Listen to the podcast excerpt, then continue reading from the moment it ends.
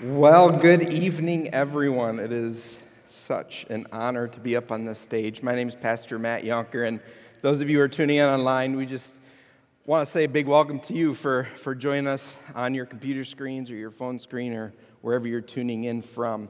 Um, like I said, I'm Pastor Matt Yonker. I've been on staff here for seven years in our pastoral care department, um, where we basically, what I tell people is from birth to death and everything in between we got you covered. We're here to pastorally care for the people. Um, and so that's where I've been working for the past seven years. However, I've been attending this church since I was like yay high. And right over in this section, like the sixth row back, was where I was sitting when I got saved. So this room is special to me, and it's such an honor to be up here speaking to all of you tonight, here in person and also online. Let's get right into it. Tonight, we're going to be taking a break from the Fruits of the Spirit series. We'll get back to that next week. Um, but tonight's message I've entitled The Miracle in Your Basket. For those who want to follow along in their Bible, you can start turning to Mark 6, and we're going to go through verses 30 through 52. And I want us to look at this story in the Bible that's entitled Jesus Feeds the 5,000. Now, I'm sure most of you here and online know this story. If you don't really fully know it, you've probably heard about it, but then there may be the few that walked in here joined us online who are like, I have no idea why I'm here. I have no idea why I tuned in, but I am, and I don't even know what you're talking about. That's okay, because my prayer is that we will all take something from this message, something new, something that we haven't heard before. We're going to dig the gold out of this story, the miracle of Jesus feeding the 5,000. And uh, so, my prayer is to um, pull the gold out and maybe notice something that we haven't noticed before in the story. So, let's pray. Heavenly Father, we just thank you that you are here. Father, that your Holy Spirit is here. Father, I pray that you open the hearts that are listening tonight.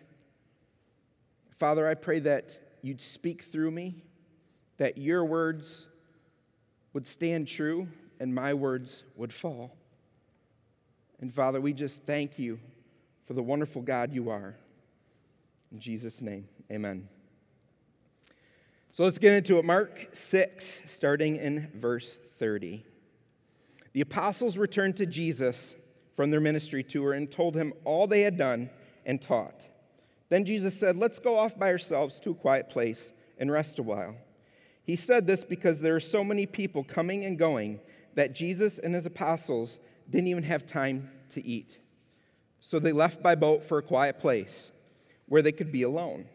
But many people recognized them and saw them leaving, and people from many towns ran ahead along the shore and got there ahead of them.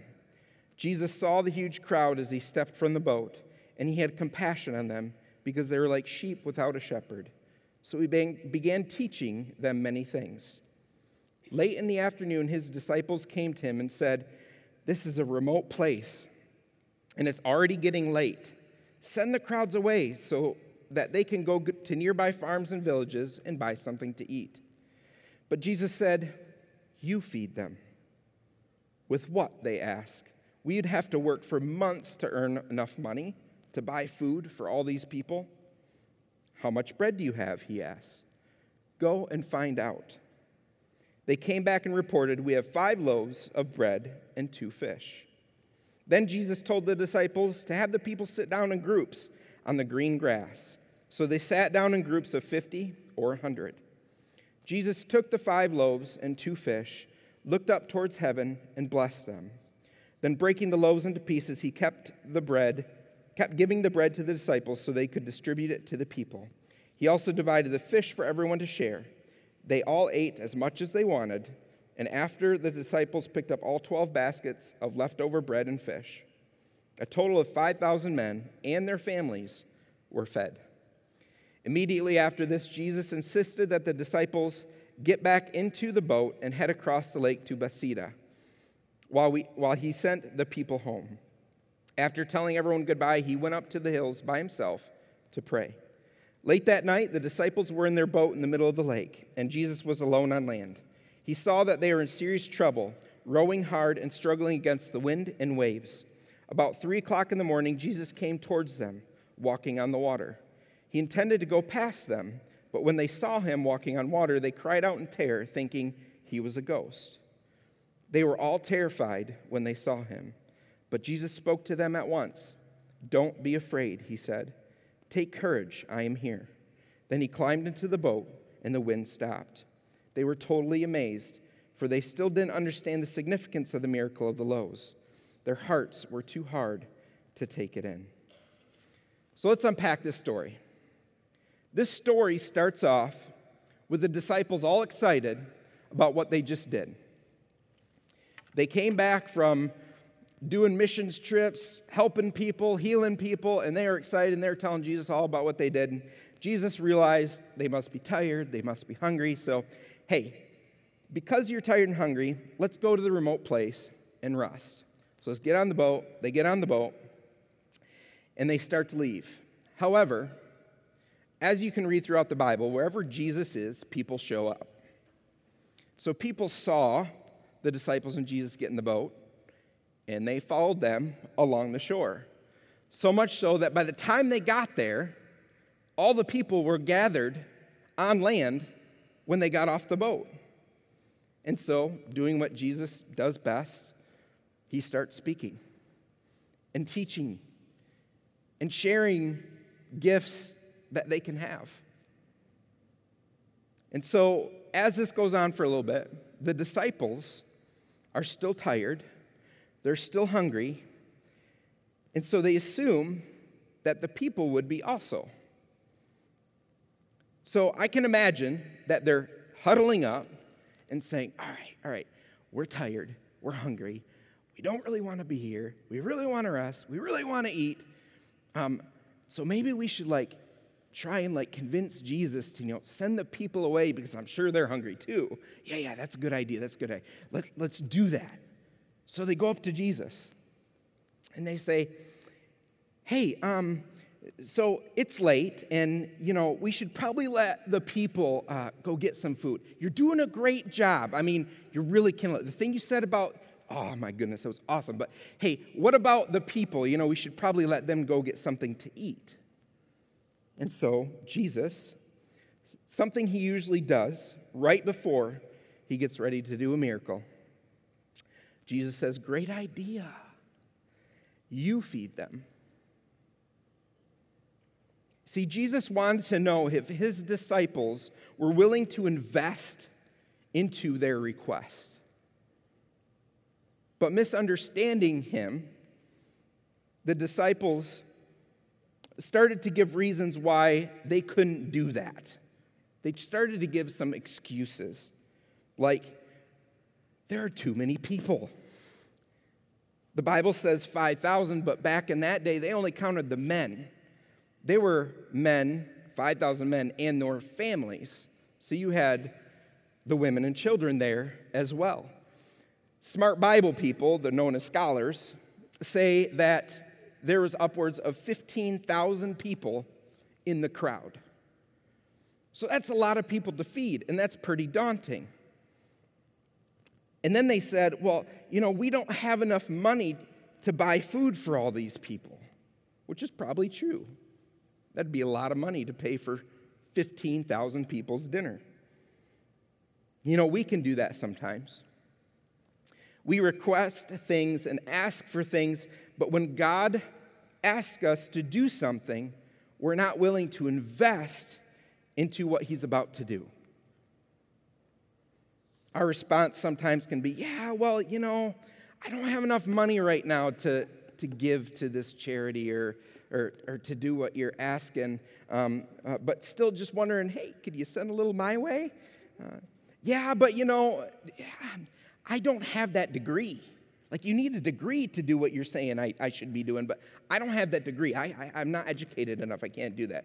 Yeah, but you know, I, I, I'm tired. I just got done with work and and maybe maybe just give it to the person that's like bouncing off the walls all the time.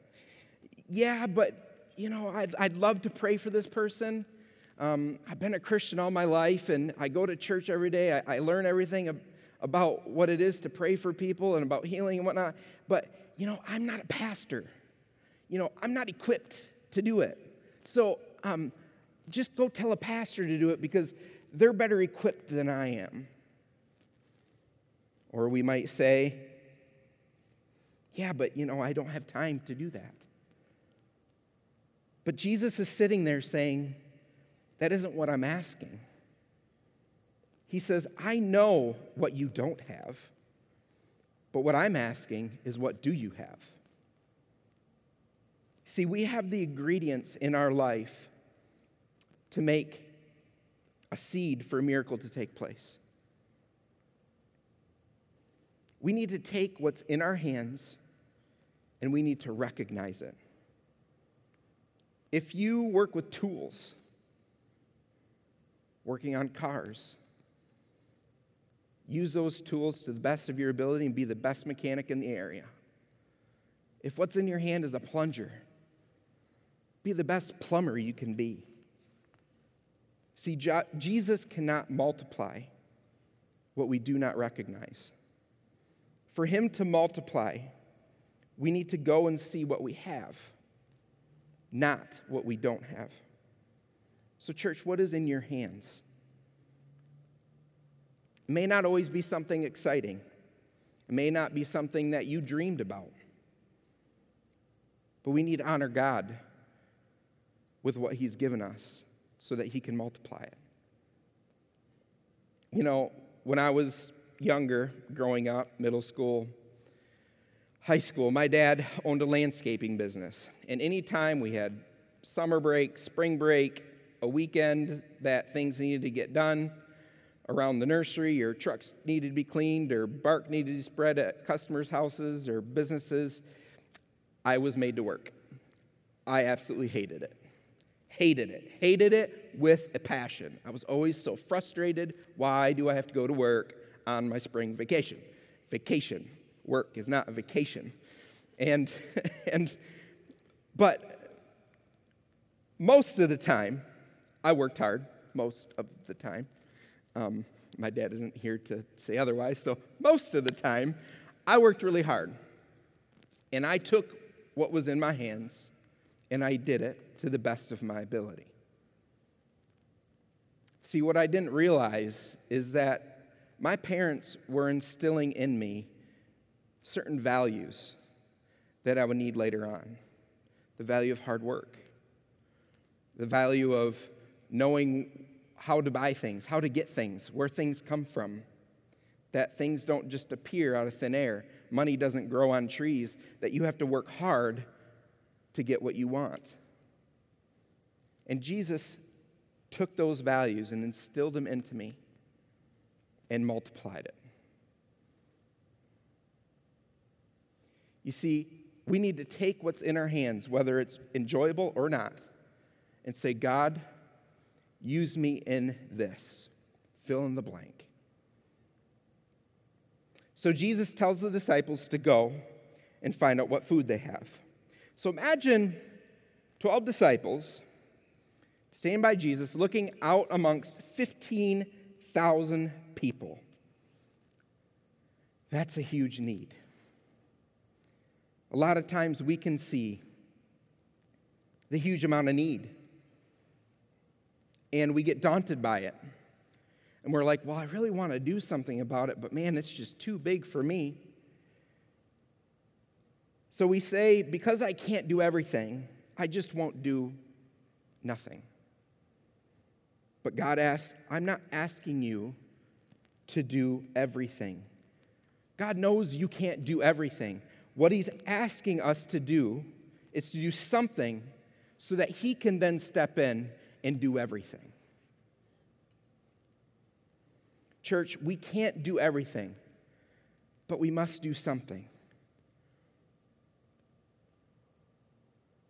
So the disciples go out and they bring back with them five loaves of bread and two fish for 15,000 people. Figure that ratio out really figure it out because I'm not a math person and I don't really feel like figuring it out. So If any math people are out there, you figure that out. You know, in John's account of the story, they said it comes from a little boy. And I got to thinking that this little boy recognized what was in his hand and he used it for God to multiply. And looking at it, it sounds impossible. But what I have realized, and I often forget and have to be reminded of it from time, from time to time, is that impossible is where Jesus starts. Sometimes we can be out living life and come into hard times, and we might be thinking, man, how, how will I be able to feed my family this week, let alone feed myself? Man, I'm suffering with this depression that I just can't seem to shake. I don't see an end. It's impossible. You see, but it is in those moments of impossible impossibility where God gets to work.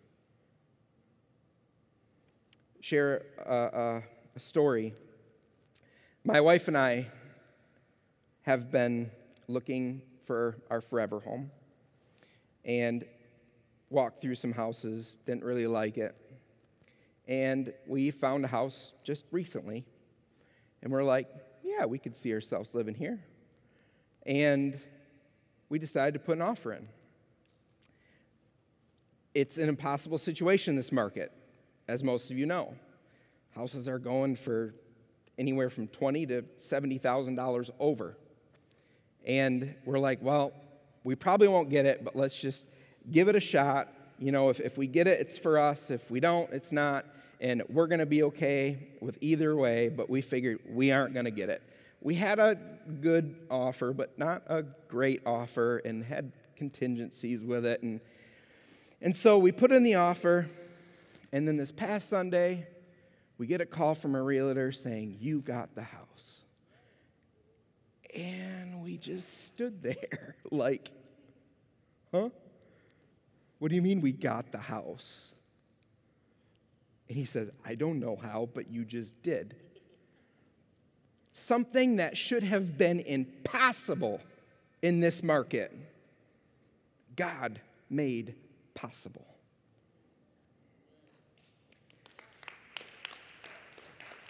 Church, nothing is impossible with God. Absolutely nothing. So God then took what was not enough and he blessed it. He blessed what was not enough. Imagine if we started blessing things that wasn't enough instead of cursing what is not enough. What if we stopped complaining about, this may not be you guys here, but going to church? What if we stopped complaining about, big one here, government? What if we stop complaining about our job? But instead we say, you know, this may not be the church for me, but I thank God that I live in a country that allows me to worship and praise God. I may not agree with the government, but I pray that you will give wisdom to our leaders and make godly decisions for our nation. I know this isn't my ideal job, but I thank God that I can afford to feed my family today. Sometimes, church, we curse the very seed that holds the ingredients to do a miracle in our lives. We need to start blessing those things that we are cursing. Proverbs 18:21 says the tongue has the power of life and death and those who love it will eat its fruit. Church instead of saying something like, "Well, my family got cancer, so I probably will too." Absolutely not. My family may be prone to getting cancer, but no, not me, because I'm the son and daughter of the great physician who has stopped cancer in his tracks, and I am blessed with health and wholeness in Jesus' name. Instead of saying, well, my great grandparents were poor, my grandparents were poor, my parents are poor, so that must mean I will be poor. Absolutely not. My family has a history of extreme poverty, but that ends with me because I serve a God that is, uh, that is my provider, and He has given me gifts and talents that I'm going to use to honor Him, and I speak a blessing that as I do, what he asks me to do, he will multiply. I may take it may take hard work, it may take time, and I may not even like it sometimes. But you know what? I am blessed and highly favored. Instead of saying, well, my dad and his dad and my brother all ended up in prison, so that must be my future, that no, absolutely not. I say that I will not end up where the men in my family have ended up because God has a plan and purpose for my life, and that plan is to prosper me, not to harm me, plans to give me hope and a future. And, and so that I'm going to follow God's plan for my life and break the cycle of living in a 10 by 10 foot jail cell in Jesus' name.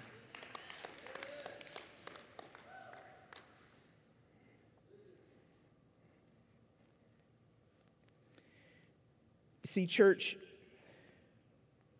we need to start blessing our situation rather than cursing it. So after the blessing, God broke the bread. So the blessing is in what is not enough, but the miracle of multiplication happens in the breaking.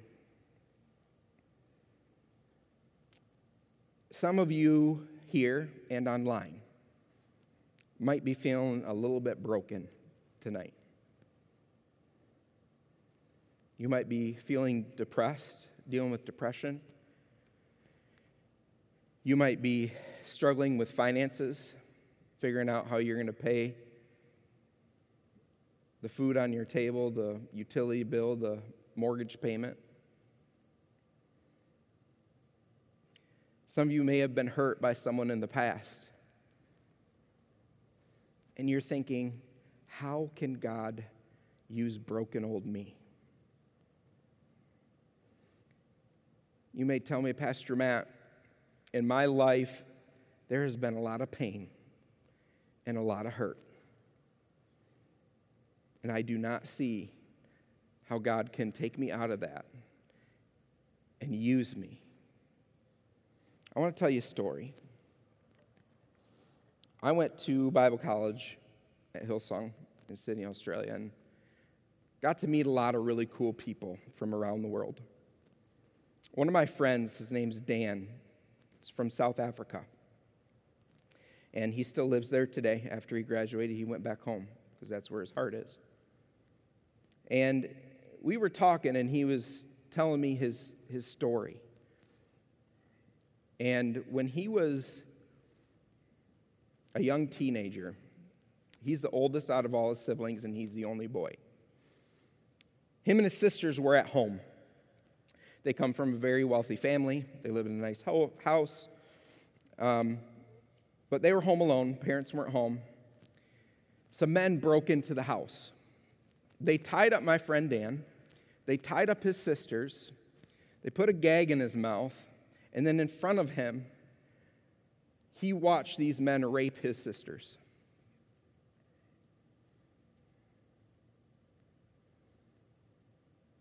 They then beat him. They then took anything they could grab that was worth a value and left. And he said, Matt, not only am I happy to be alive and that my sisters are alive, because I know we could overcome that. My life could be completely different than what it is now if I allowed that to affect my future. But instead, him and his sisters got help. They started to mend the brokenness that took place in their life. And today he's married with two adopted daughters, running a church in South Africa, being a light into the community that he lives in and that he preaches in. And he's changing lives. Sometimes God uses the broken pieces of our past and today to feed the multitudes of our future. Romans 8:28 says, and we know that in all things, God works for the good of those who love him, who have been called according to his purpose. Church, God redeems the broken to feed the multitudes. Your story of the past and today will help feed the multitudes in the future. So if you're going through something, if you went through something, if you're still struggling with something, please don't try and do it alone. Get help. Forgive. And start allowing God to use your story to help others so that He can do the multiplication. Now, before the blessing and the breaking, Jesus did something. He told the disciples to divide the people into groups of 50 and 100. And I started to think, why, why, why would Jesus do this? Like, it, it doesn't make, wouldn't he just be better just to start doing the miracle and, and spreading it out? Like, why did he have to separate into groups of 50 and 100. I mean, could you imagine the urgent need that's needed, and he decides that we're going to take the time when there's so much urgent need to split them up? Can you imagine how long that took for 15,000 people with 12 people dividing them up? I mean, like 1, 2, 3, 4, 5, 6, 7, 8, 9, 10, 11, 12, 13, 14, 15. I mean, it would take a long time. And imagine it's 5,000 men and their families. So I'm sure you have little kids running around, like I have a toddler. Imagine trying to keep her contained in a group of 50 people while they're still trying to divide the other groups. I'm sure you had kids running all over the place. Peter screwing up his count because the kid from group A came into his group. I mean, it was probably pure chaos. Granted, this isn't in the Bible, this is just my imagination. Um, and so, but God said that He needs a system and a structure in place to handle the multiplication. You see, sometimes God speaks to leaders, and He spoke to the disciples, but sometimes He speaks to church leaders. Sometimes He speaks to business people. And sometimes, you know, if they're listening, He speaks to government leaders. But He speaks to leaders. And He says, hey, yo, I'm about to get ready to do something ground shaking here. So let's get a structure and some order in place so that you can receive it. So let's take some time and let's get things in order. But with us, it's like, no, no, no, no, no, no. That takes too long. Every now and then I get some phone calls, people saying, Why are you guys not doing something about this? It needs to be done like yesterday. There's huge need here. Why are we not getting on this? Why are we not doing something? And the people there, it's like, well, why are we getting split up to groups? This is going to take too long. I'm going to go get my own fishes and loaves because this is going to take too long. And Jesus is saying, hey, you know, if, if you want to do it on your own, go ahead. No one's going to stop you. But if you want to get under my will, my plan, and my purpose for your life, a plan that aims to give you hope and a future, you have to get under my structure because I'm not looking for someone that cares how the fish and loaves is given to them. I want to know if they're looking beyond and seeing the source from what it is coming from.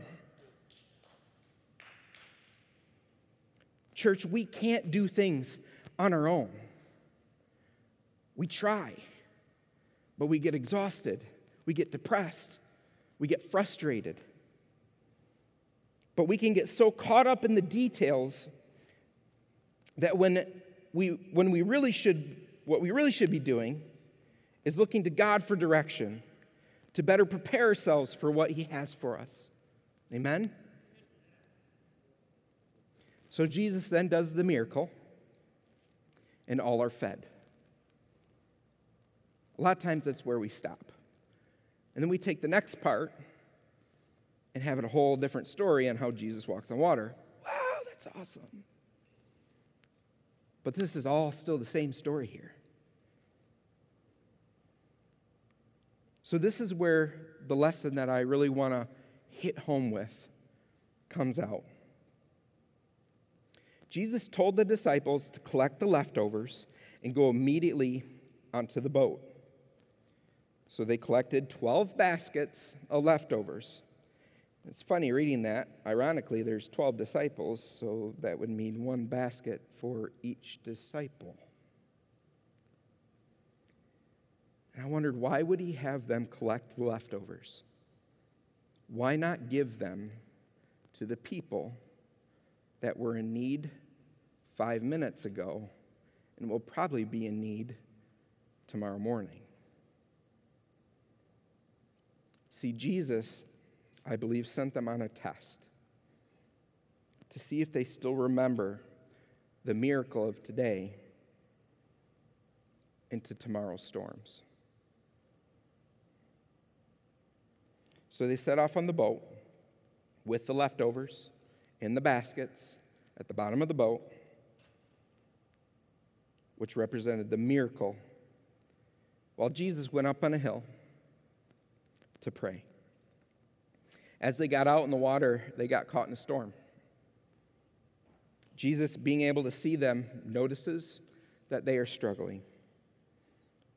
Church, sometimes it may not feel like it, but Jesus sees our struggles, our storms that we go through.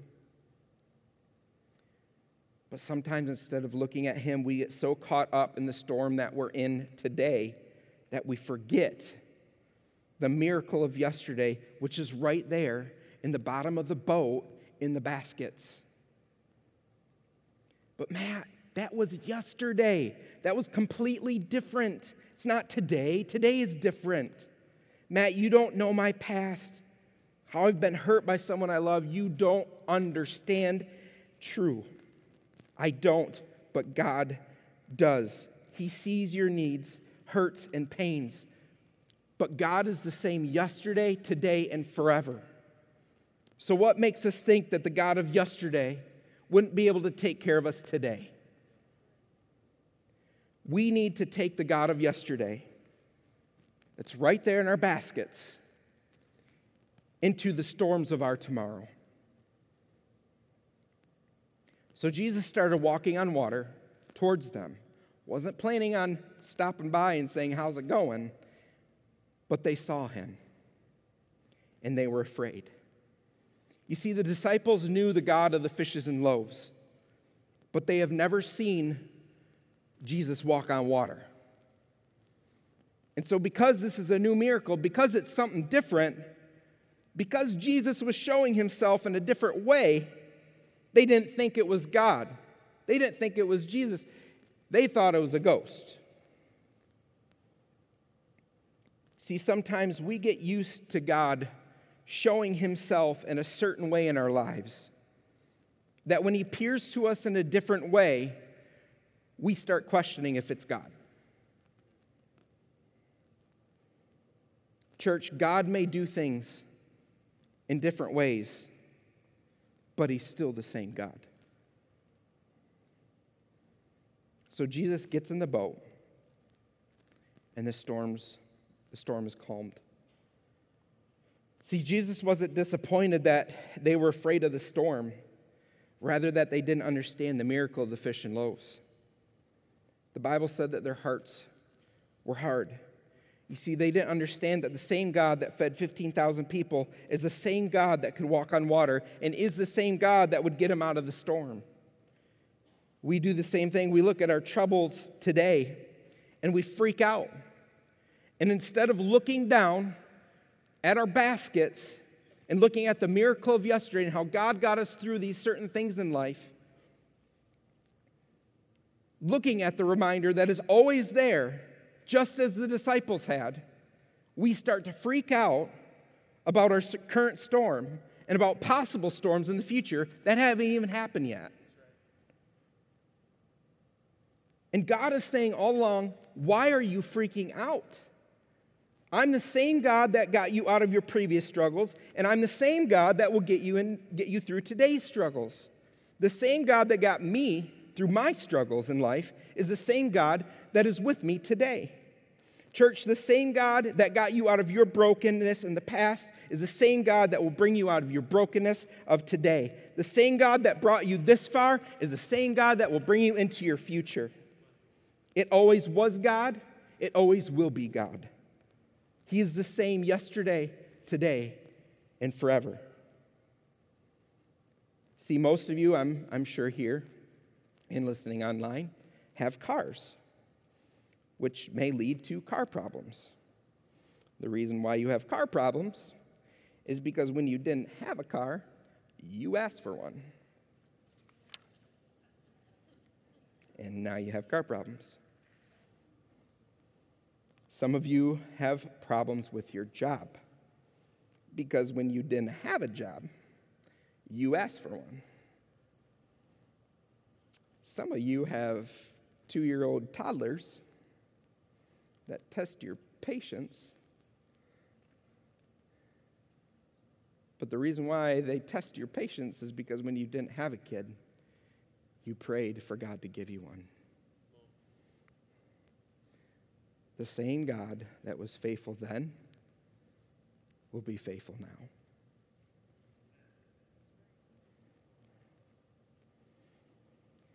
I want to close with one final story and it's a personal one, and it's a recent one. Um, last year was a tough year for everyone.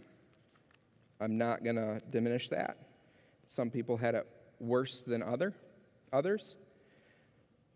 But towards the end of the year, everything piling on, I started, it was last fall, to get this annoying pain, tightness in my chest. And I thought, I just won't say anything. It's nothing, nothing to be concerned about. It will go away. Not going to worry about it. And I kept going, and things kept on getting stressful, and I wasn't dealing with it. Y'all, I may be a pastor, but that means nothing. I'm just like you. I want you to get that. This message is for me as much as it may be for you. And so I'm going on with life, but this pain keeps on getting worse and worse and worse, and I keep on trying to ignore it. Yet at the same time, my, my mind starts playing tricks on me, saying, What if you're having a heart attack? What if you drop dead right now? What if this happens? And that just made it worse, and it built up and it built up until finally one day, about three or four weeks later, I was driving home from work. And from here down to my hip, all on my right side started tingling and went numb, my right hand and arm included. I live literally three minutes away from church. I pull in the driveway, I get out, and I said, Taylor, we need to go to the ER right now. And she says, What? what? What's going on? What's going on? I'm like, just get in the car and drive. We need to go now. Urgent care? No, ER. I'm freaking out at this point, freaking out, thinking I'm either having a stroke, I'm either having a heart attack because my doctor keeps on saying, Matt, you have this thing called obesity. And I'm like, no, I had this thing called the love of food. Could be a hobby take with it, take, take what you want with that. Um, but all that is going through my mind, and I'm freaking out. I get to the ER, they, they, they rush me in, they hook me up to an EKG, they check my heart out, they send me off to get a CT scan, and they, they check to make sure I don't have any clots in my lungs, that I don't have any blockages in my arteries, and everything is clear. But my right side is still numb the pain is still in my chest. And the doctor said, You can go home. Your heart is fine. Your arteries are all clear. There's no blockages in your lungs. Anything that's major is, is ruled out. You are gonna live. You're gonna be okay.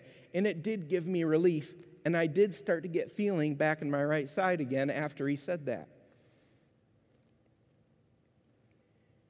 But I was still confused in what was causing this. Then it started getting thrown out there well, Matt, maybe you're having a panic attack. or an anxiety attack. I don't know the difference between the two. It was my first time having one. So we go home. I do a follow up with my doctor. And she says, You know, Matt, I'm glad everything is good. I'm glad everything is ruled out there, but what concerns me is the neurological symptoms of your right side going numb. I want to do some more investigation in it. Let's get some more tests done. Let's get some more scans done. And let's, let's see if we can find something. My doctor's great. She's a Christian. I think the reason why eh, this whole thing happened so in such a God way was because God was working through here. She gave me the best specialist that I could ever ask for. She hooked me up. But there's a whole nother story to that. But so I go and get more tests. I get a CT scan done, another one, but on my neck and my head. What she was looking for is to make sure that there were any signs of strokes or any blockages or aneurysms or whatever. They were just looking. And so usually they say, okay, well, in a couple days you'll get your results. So I got my scan done. I went home. We were eating. I missed a phone call from my doctor. I listened to the voice message. So everything in your brain looks good. And I'm like, great. That means it's everyone else's problems and not mine. But we found something in your neck. And I'm like, huh? Babe, they said they found something. And I just started freaking out again. Freaking out so much that I didn't really pay attention to what she said afterwards, which was, it's nothing to be concerned about. You were probably born with it, but I'm thinking there's something wrong. They found something. I'm going to have to have surgery. I could die. I don't know what's going to happen. You know, I, I, I, I was freaking out. And so she said, We want to get an MRI done.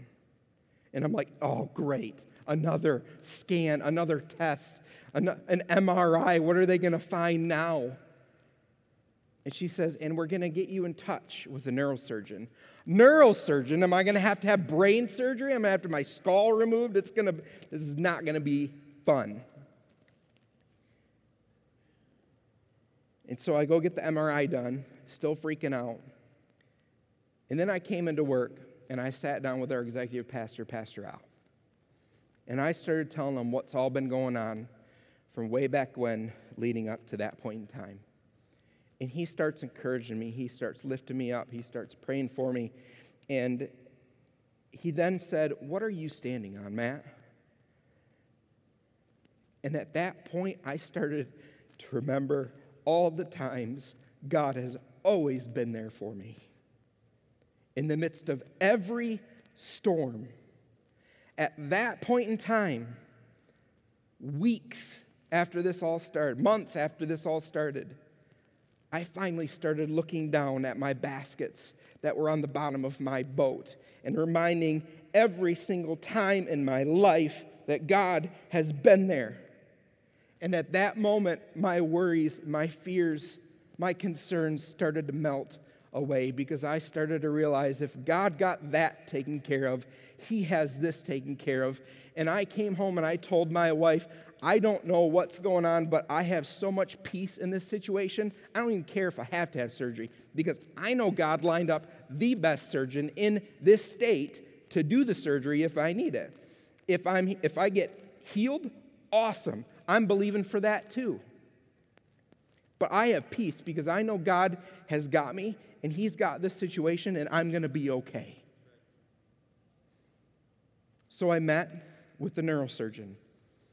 At this time, I'm like, God's got it. We're good.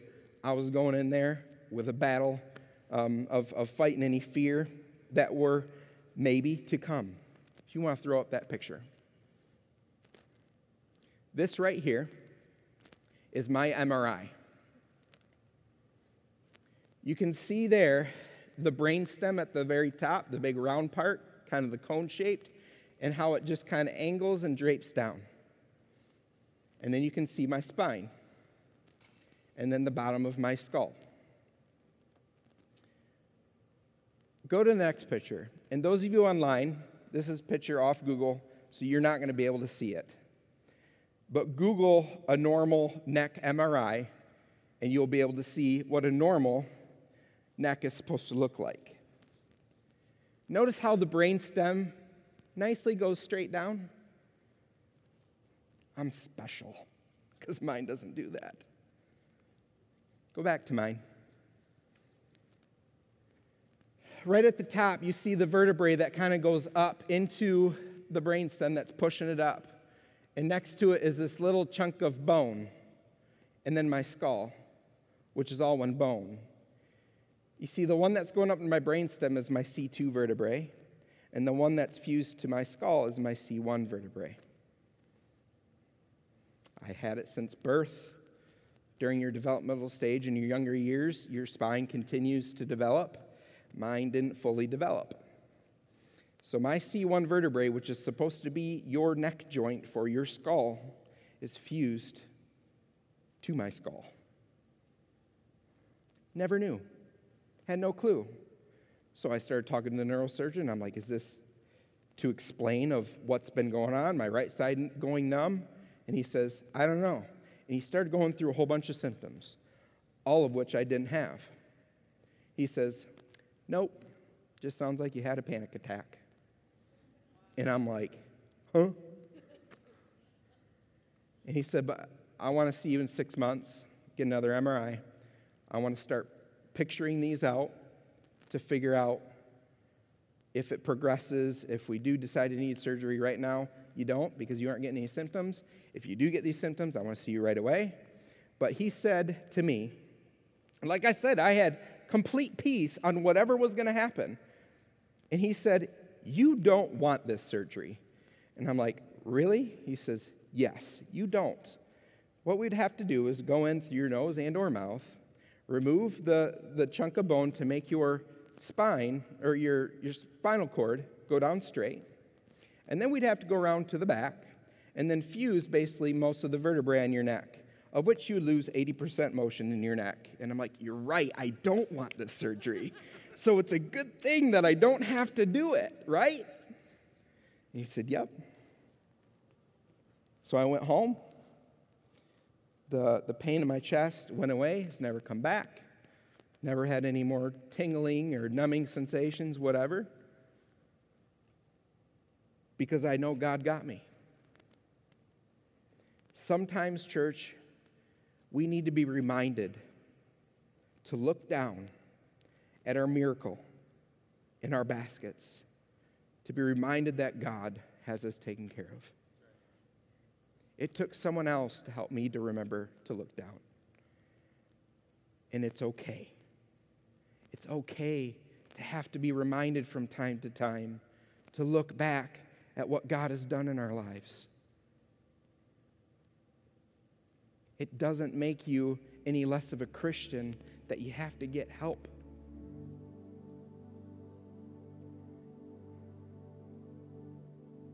Matter of fact, I think it makes you a better Christian.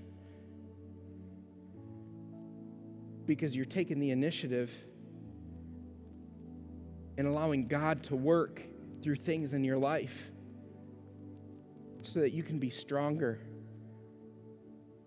to fulfill His plan and purpose for your life. I want to ask you one big question Do you know this God? Do you know the God of the fishes and loaves? Do you know the God that walks on water? Do you know the God that takes care of all your troubles in your past? Do you realize that He's always been there by your side, even when you don't think He has? Do you realize He is the God who sent His Son Jesus on this earth for the very sole purpose to sacrifice Himself so that we can have eternal life? Do you know that God?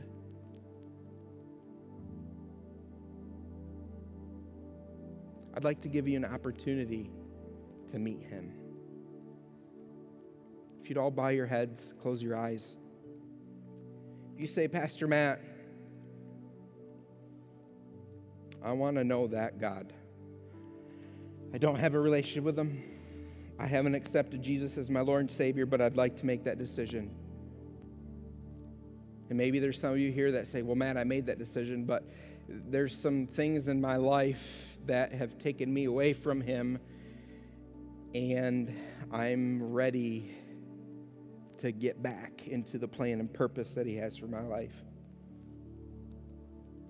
If either one of those scenarios are you, just raise your hand. I'm not going to do the one, two, three. Just raise your hand for me. If that's you online, just type, That's me. Just type, That's me. We have a team that's ready to connect with you on that.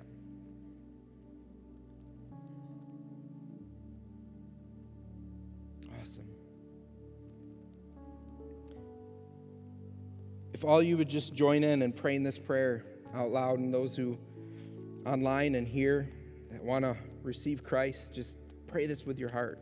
Say, Heavenly Father, I come to you in Jesus' name. Father, I've screwed up. I've sinned. But I believe that you sent your only Son, Jesus, to save me. I believe that he died and rose again. So, right now, I make you the Lord of my life. I'm not going to live for myself, but I'm going to live for you and the plan and purpose you have for me. I thank you for this gift and that I am saved. In Jesus' name, amen. Amen. Well, hey, online and even here, if that was you, will you do me a favor? Will you text yes, Y E S, to 94,000? Because we want to be praying for you. We want to reach out to you and, and get you going um, on your walk with Christ. It's so important. So if you do that, that'd be great. Um, and, and we'd love to be able to lift you up in prayer.